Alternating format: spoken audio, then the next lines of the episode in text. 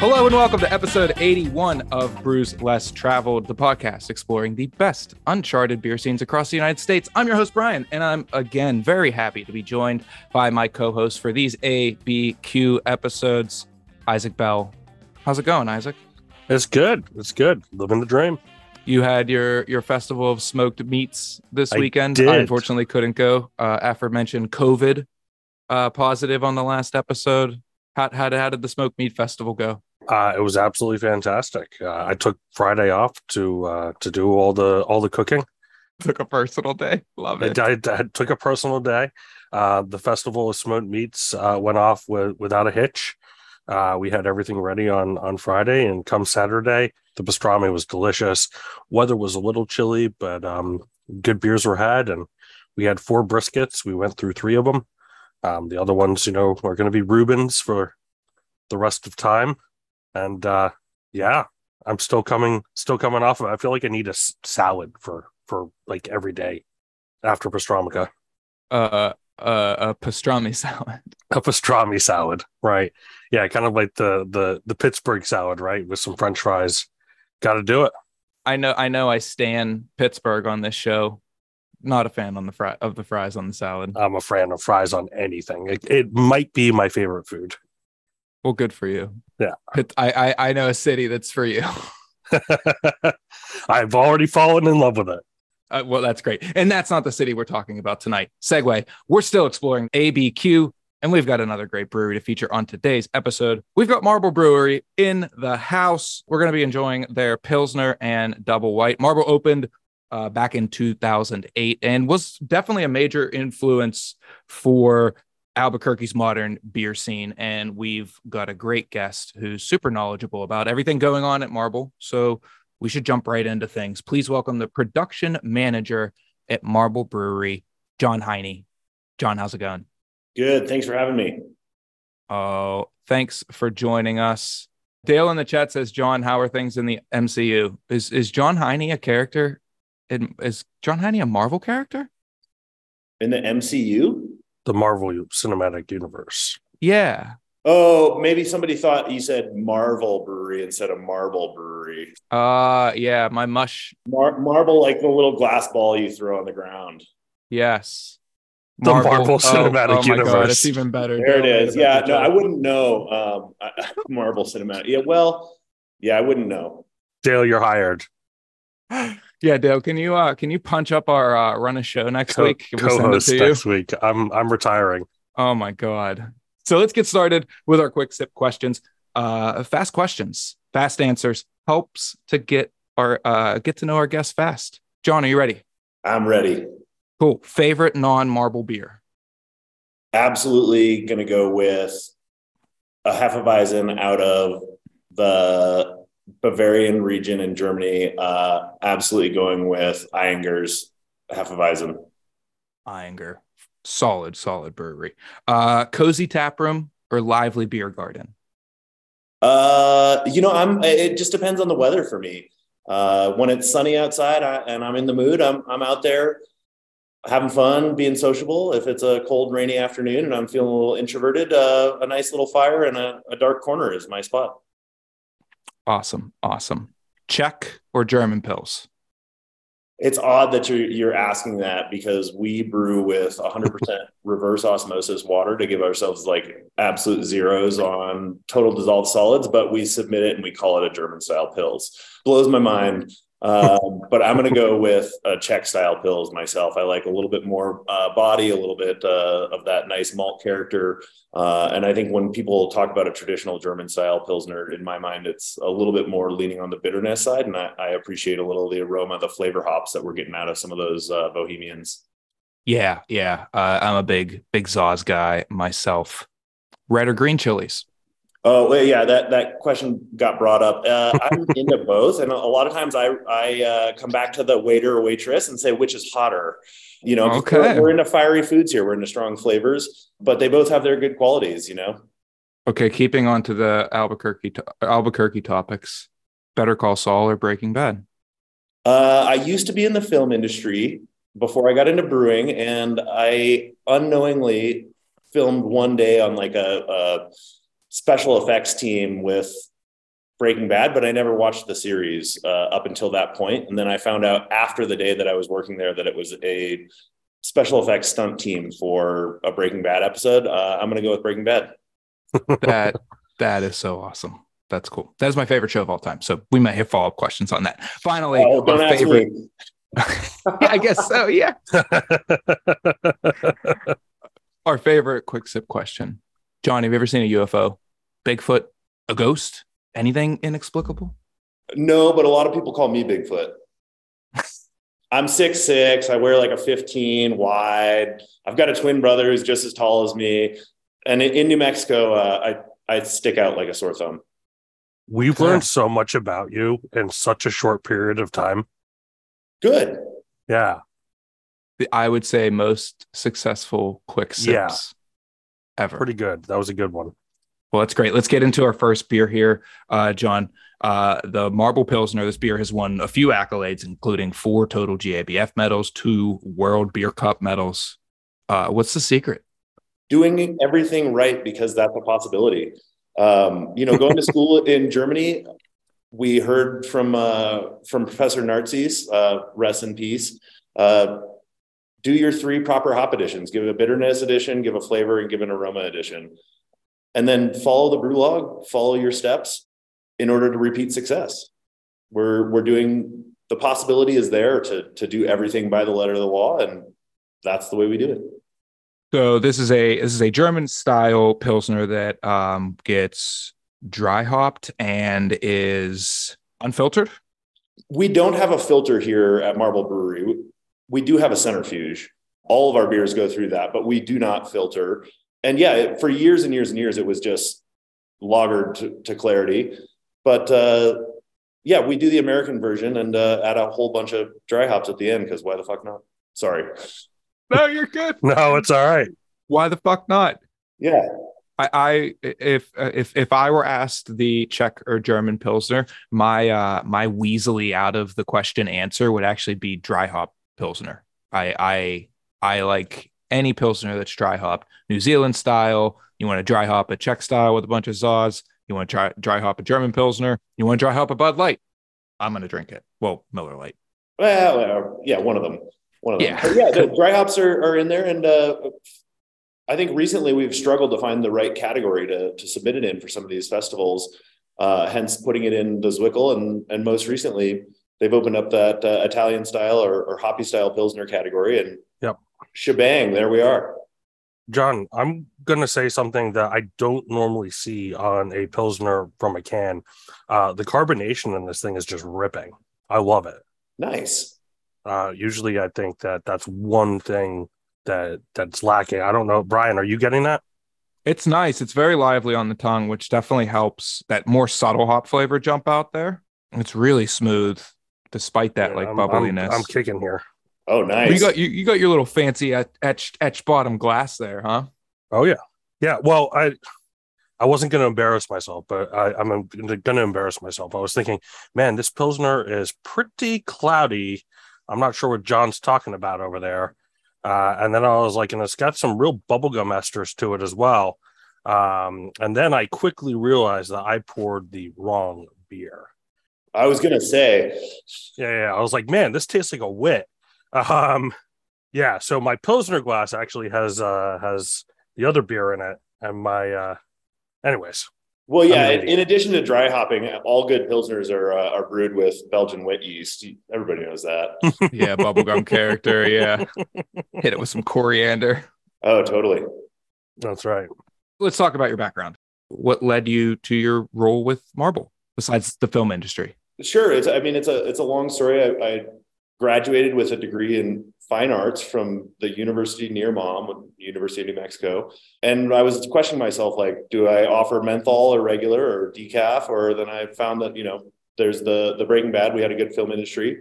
It sort of uh, petered out for me. Uh, didn't really find a niche there. And classic story, my brother bought me a homebrew kit between, uh, between gigs.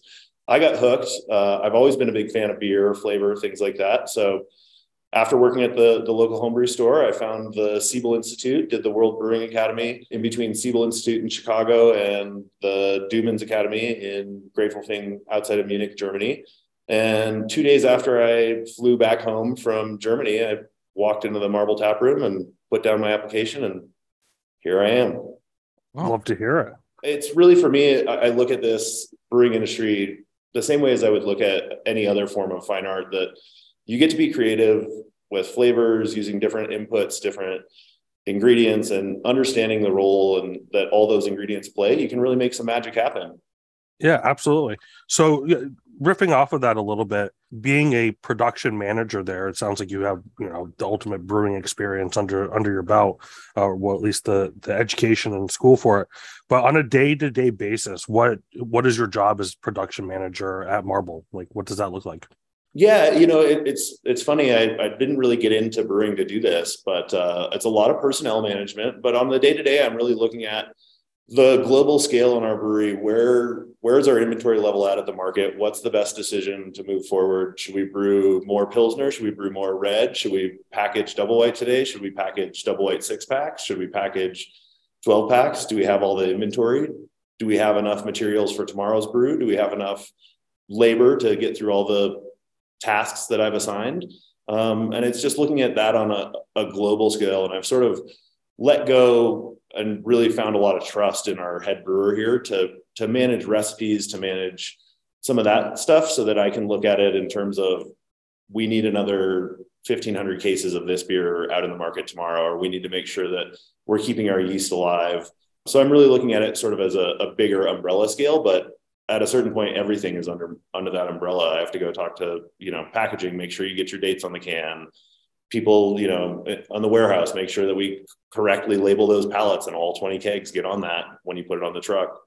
So it's a, it's a lot of different things. And then it, at a lot of times it comes down to, uh, chatting with people and making sure that the, our most important ingredient, our, our workforce is in a good spot. Sure. Yeah. That's, it's like those guys, you know, that open up a brewery that uh, supplemented, you know, then they, oh, this would be fun to open up a brewery. You know, I, I can make all the beer I want. People tell me my beer is great, and then you know they're doing marketing and they're doing HR and they're doing literally everything else except making beer. And oh, the longer I've worked at this brewery, the less and less I want to open up my own. yeah, I completely understand that. Yeah, I was having discussions with people earlier. It's it, there are so many moving pieces behind any business that you really don't yeah. you really don't get to uh, get an understanding for until you get get behind the scenes. I would say in a comparable industry at, at the very least, and and something with a with a brewery like when you're at that scale where you're sending beer off to different states and you have multiple tap rooms that you have to supply, you really need someone that's like a project manager. You're having cross functional meetings. You're getting data from sales and, and translating that and telling packaging what to do. You're managing personnel, like you said, and it's a uh, it's a super crucial role that I don't think a lot of people, you know, if you hand somebody that's a beer fan a business card that says production manager, they're probably not going to ask you all the same annoying questions that they would uh, if if you had had brewer on there. When do you add the alcohol and and so on and so forth.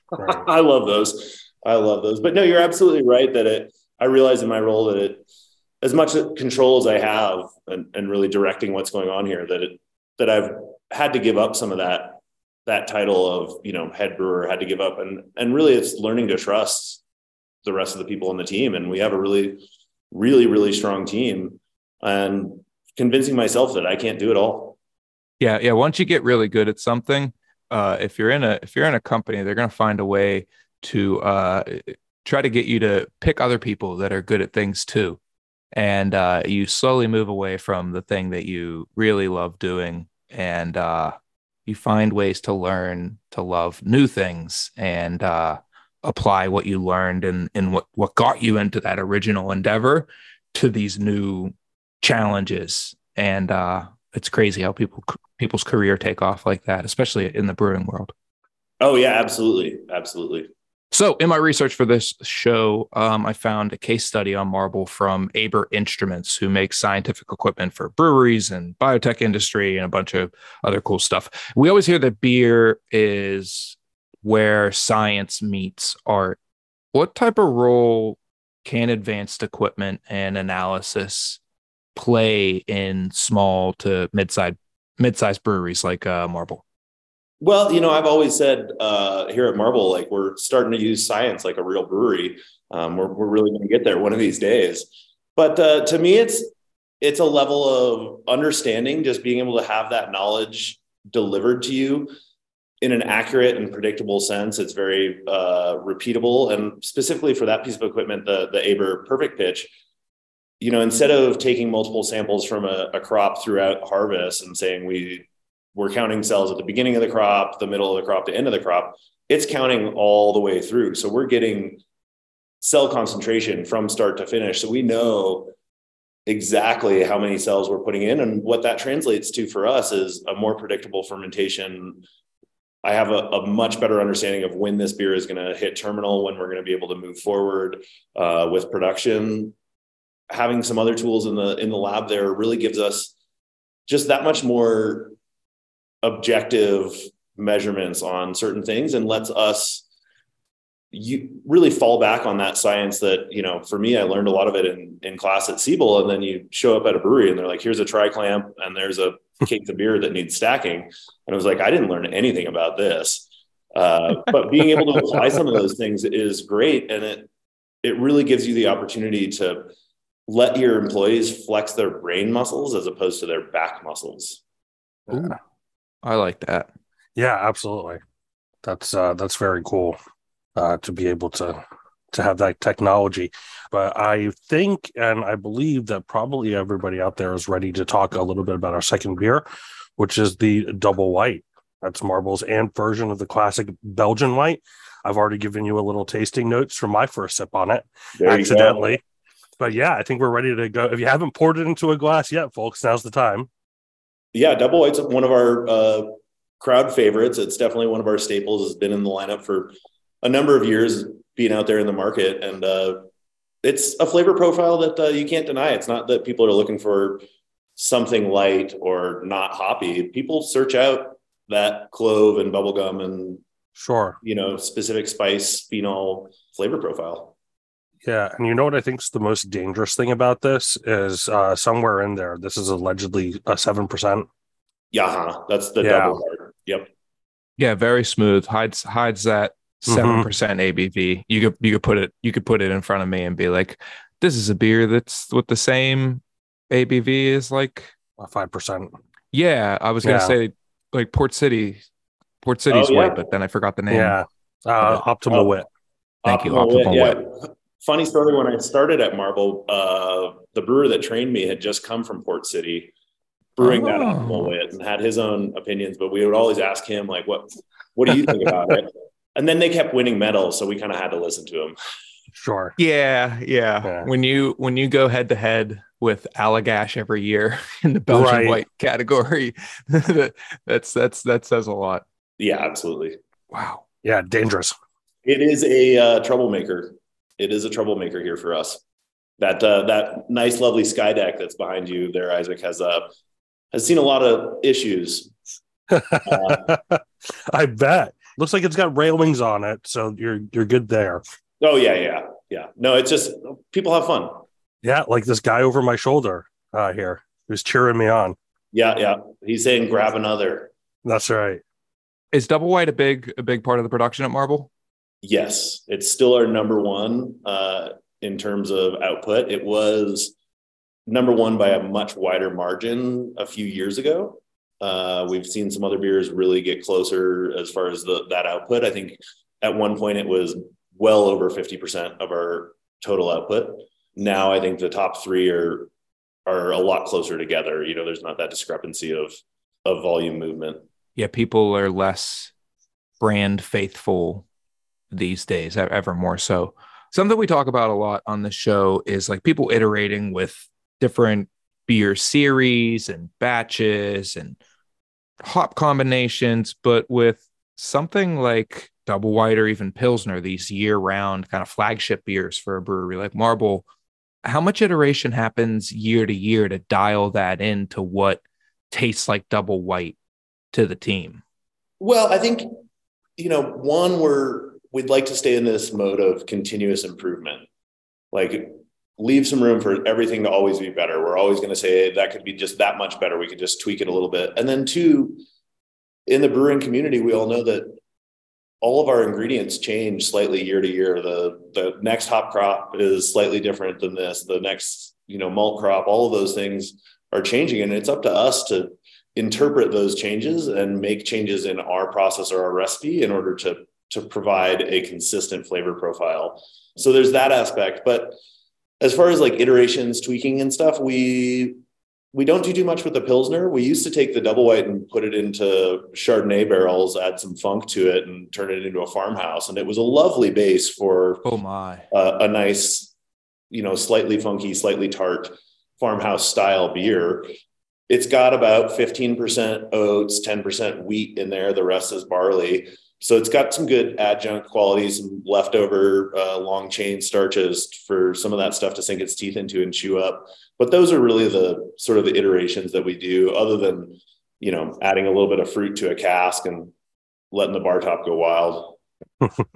so in 2021, you did a collaboration with the Santa Fe based art and entertainment company Meow Wolf, uh, releasing Day Ghost, a rice lager perfect for pairing with Meow Wolf's immersive, interactive, insanely unique experiences. What was that whole experience like working with them?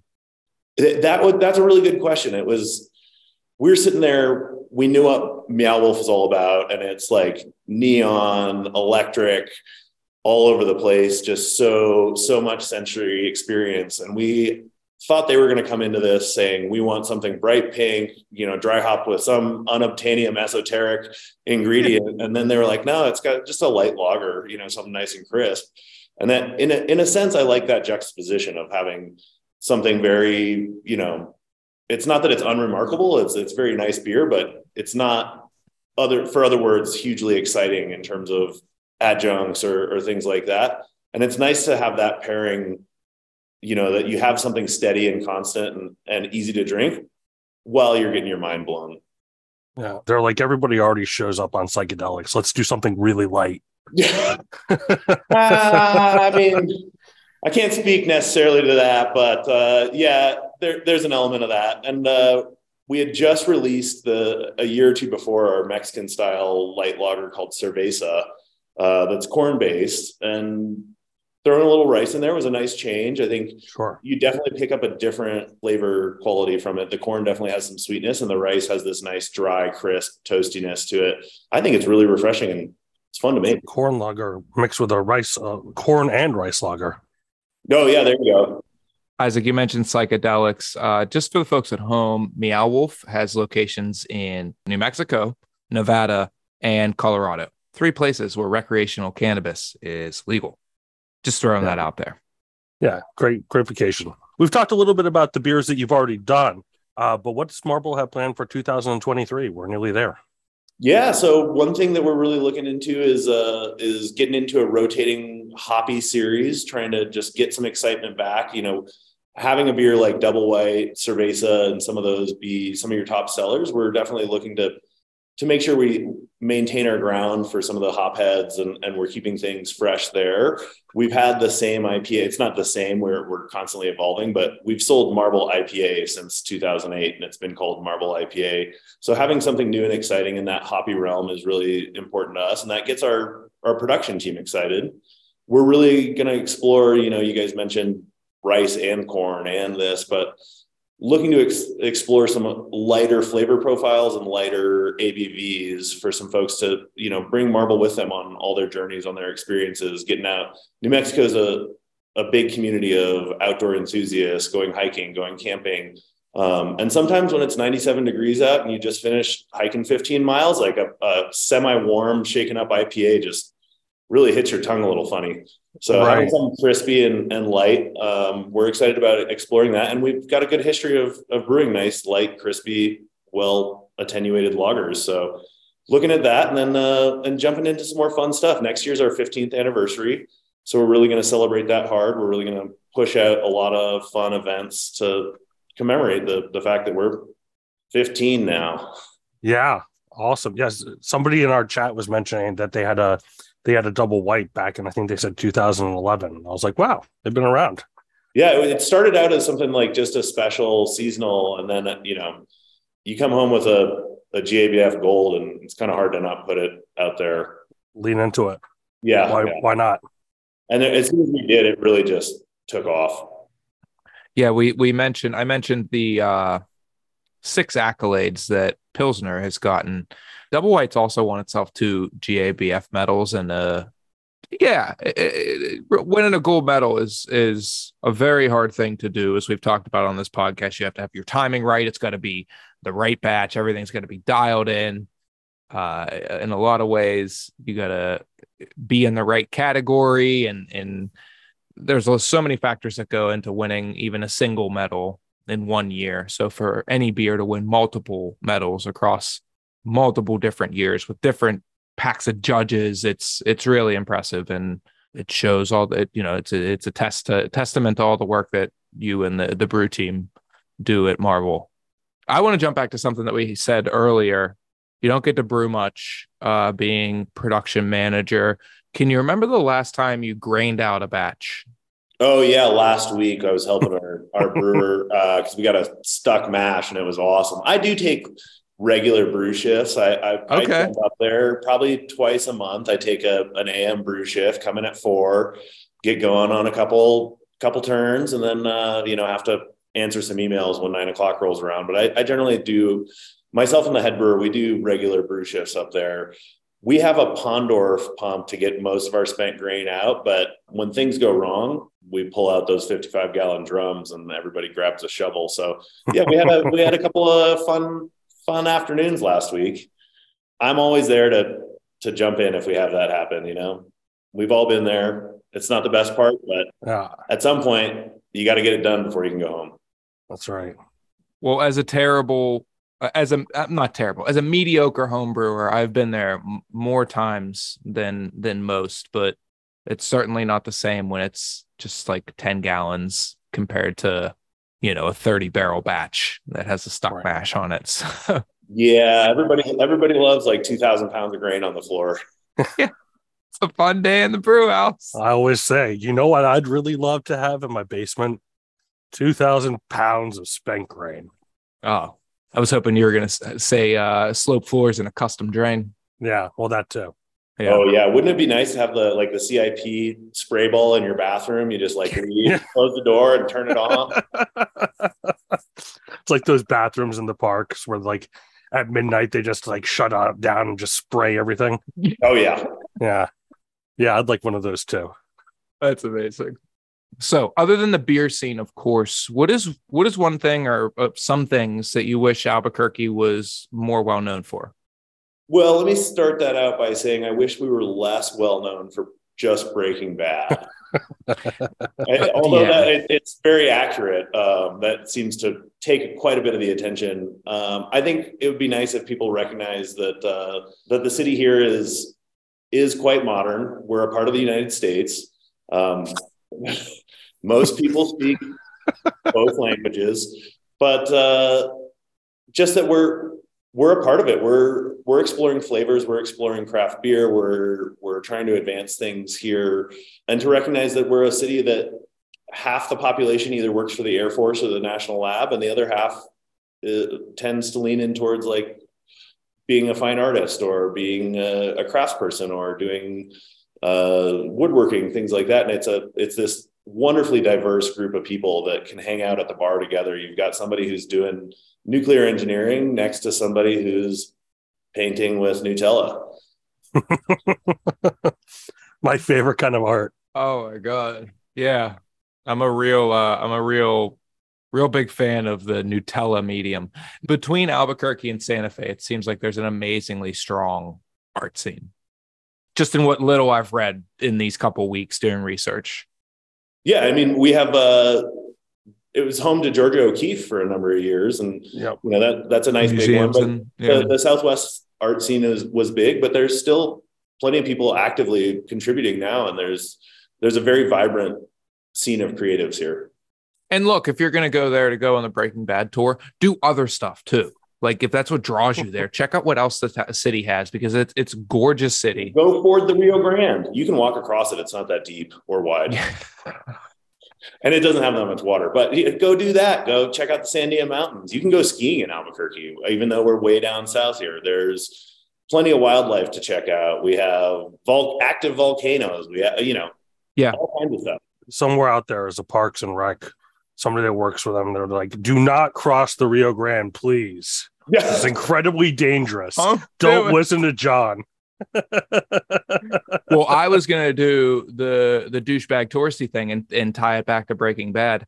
Uh, when Walter is in the mountains in New Hampshire in the later episodes, that's actually shot just outside of Albuquerque Yep. in the same in the same shooting schedule they sh- they shot the other episodes that season. Yeah. Th- th- there's so much diverse climate there. There's such a beautiful, diverse population of people there, and rich culture, and so much to see there. Yeah, sure. Breaking Bad, Better Call Saul, set there. Yeah, whatever. They shot the good and bad, the ugly there. It's one of the greatest movies ever made. You want to talk Oh, about yeah. the film and stuff that they made there? That's one of the greatest movies ever. And then also go check out the other stuff. Check out the food scene, check out the art scene, and of course, check out the great beer scene uh, with wonderful breweries like Marble. Absolutely. John, thanks so much for joining us. Anything to plug before we take off here? I just want to say we're so stoked to be a part of this here, uh, joining your podcast. And we're not the only ones. I know you guys have featured some other breweries, but uh, there's a great brewing scene, and it's just so exciting for me. We really are a community of brewers that's treats each other like a cup of sugar for a neighbor. Uh, there's no secrets here. We're sharing stuff. We're helping each other out, and come down and check it out. We've got a lot of fun flavors. Yeah, as a huge fan of the American Southwest, go down there. It's hard to make an argument for a more beautiful place in terms of the uh, the landscape and everything that that area has to offer. And Albuquerque is a, a shining example of a metropolitan area within all of that beautiful landscape. So go check it out. Yeah, follow Marble Brewery. Thanks to Marble for supplying these awesome beers. Isaac, final thoughts. Uh, no, I just I want to go to Albuquerque now. Come down, ask for Big John. You know where I'm at. That's right. I'm I'm gonna ask for Bigfoot All right, yeah, do that. Yeah, or after I cross the Rio Grande. There you go. There you go. the wheel the the EM the EM, EMTs will wheel you in on a stretcher mm-hmm. and it'll be like, I'm here for Big John. Yeah, and the double white. And then, and more double white. And the Pilsner that tastes like bubble gum. No, uh, both of these beers were phenomenal. This was so enjoyable. Thanks again, John, for joining us. Thanks, Marble, for sending us beers. Thanks for participating. We we love being able to showcase these beers and and these amazing breweries and tell some of the stories that have made these places special to these local beer scenes. So, thanks for supplying beers for the beer club. Shout out to the beer club subscribers. Cheers. Shout out to you guys. You can join the beer club too and get awesome beers like these shipped to you and help support the show. Check out subscription options at brewvana.com. You can find more from Marble at marbleBrewery.com. And uh, you can follow us on social media at Brewvana. We're going to talk about the 12 beers of Christmas and Hoppy Hanukkah until they're over. When this episode drops on podcast, the Hoppy Hanukkah will already be in full swing. So make sure to join us. Check us out on streaming platforms. We'll put it out on the socials. And yeah, we'll be back next week with our next wonderful episode of Brews Less Traveled, featuring another great ABQ brewery and another great guest. But until then, stay safe, be kind, and support local breweries, everybody. Cheers. Peace out. Bonus nachos.